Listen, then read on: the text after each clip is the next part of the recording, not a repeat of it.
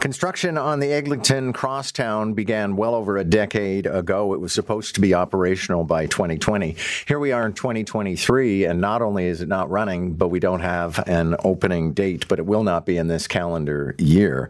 Uh, yesterday, Phil Vester was, or Verster, I should say, was uh, one of the people who was at the microphone and explaining that uh, he has a date maybe in his mind, but he's not going to tell us, so I guess we won't be disappointed disappointed. Phil Verster joins us right now. Good morning, sir. Good morning, John. Thanks for having me. So, if we didn't have a date and there was nothing new to update, um, why did you call the press conference yesterday? Uh, John, it was a technical conference um, for the media and for the public, and we shared a huge amount of information. Um, we, the most contentious item for sure is the fact on whether we're willing to uh, declare a date and, and I can talk to you about why I felt it's better that we don't. But to your question, we shared information on what the phases of testing were, how many phases of testing there are, how where the tests are, a whole dashboard of KPIs. And I think what's important is we're going to do this every two months going forward, give full transparency of where we're at.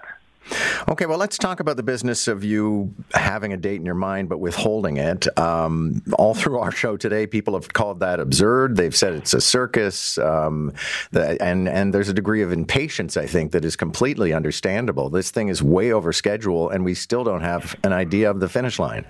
Yeah, and and I, I'd like John. I'd like to just start by saying, absolutely are accountable on our side. We are. Um, we are disappointed that the progress is in a state which we can't give a clear date at this point onwards. So, no, no lack of uh, empathy for the type of opinions that are being expressed out there. We understand how communities feel.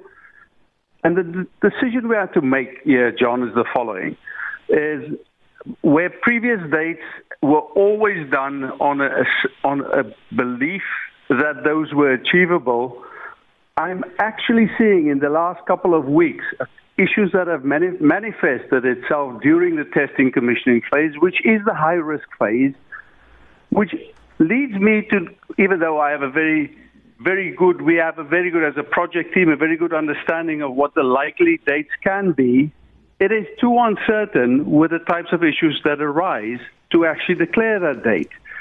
I'm not going to put a date out there if I'm not confident that it's the date that is realistic and that we can stand behind.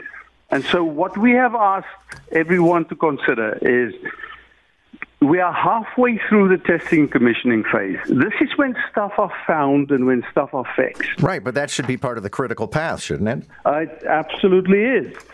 But as we go through this phase, stuff happens. Let me give you an example. Three weeks ago, out of the blue, CTS informed us that the rolling stock fleet was had, had issues with maintenance and was not available for the ongoing training of the crews that would um, that would be driving the trains in the future. That will have a, a couple of weeks potentially, more than a couple of weeks, um, may even be more than four week impact on the critical path, and then on an opening date.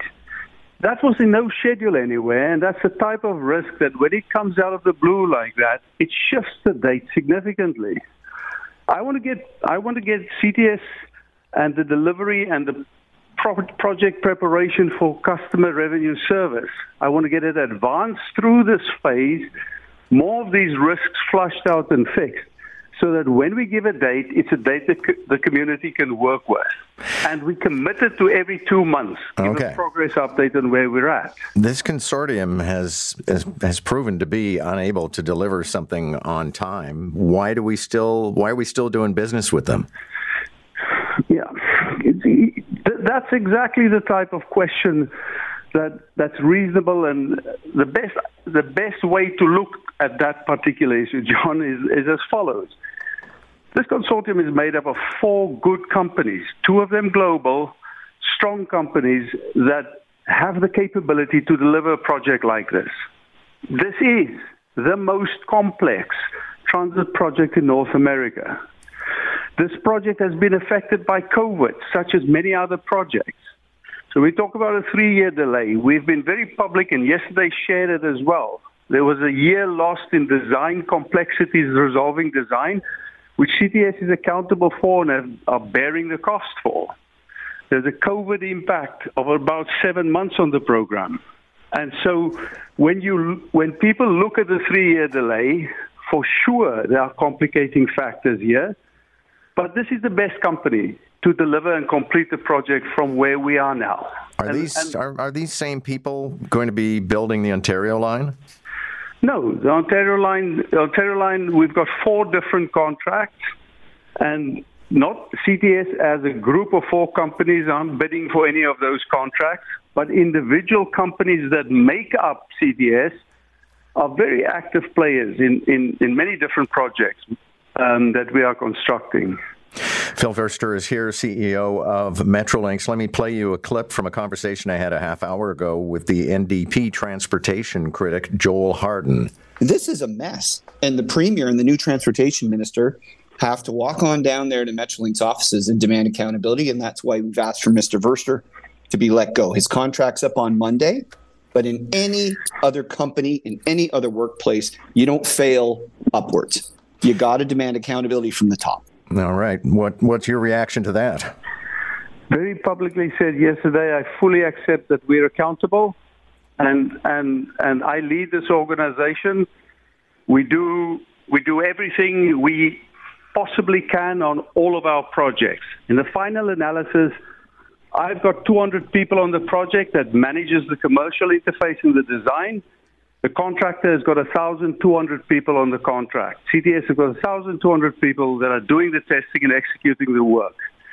If part of their work falls behind, they bear the commercial consequences of that. And, and so I just want to give some context here, John. People say, people don't necessarily have their numbers accurate when they talk about the budget. There was originally a budget for $12 billion that included the construction cost of 5.5 billion for CTS, included the tunnel costs, included the property acquisitions and all of that. We are currently at 12.6 billion, less than 5% over budget. And the extra 600 million were settlements that were reached through litigation and, and reached, reached through agreement with CTS and approved by the board and approved by the province. So to say the project is in chaos is not actually correct. We are at a very difficult stage of the project with testing and commissioning. All transit projects, complex projects have that. We are not proud of the fact that it's late. The commercial consequences for that is borne by CTS and those companies as it should be. And we are at times being criticized for being too uh, commercially too tough with our contractors, but we are defending the public purse and we are within 5% of budget. Okay. So I can't imagine anybody complaining about you putting their nose to the grindstone. Uh, is it true that you are in line for a new three year deal that uh, will grant you a raise on Monday? I, I have no correspondence, no nothing. I've not asked for anything. I've I'm just humbled to be involved in this project. Um, what decisions have been made have not been uh, written to me about, and I. I'm really that, that seems that seems a little chaotic. My company tends to try and lock me up.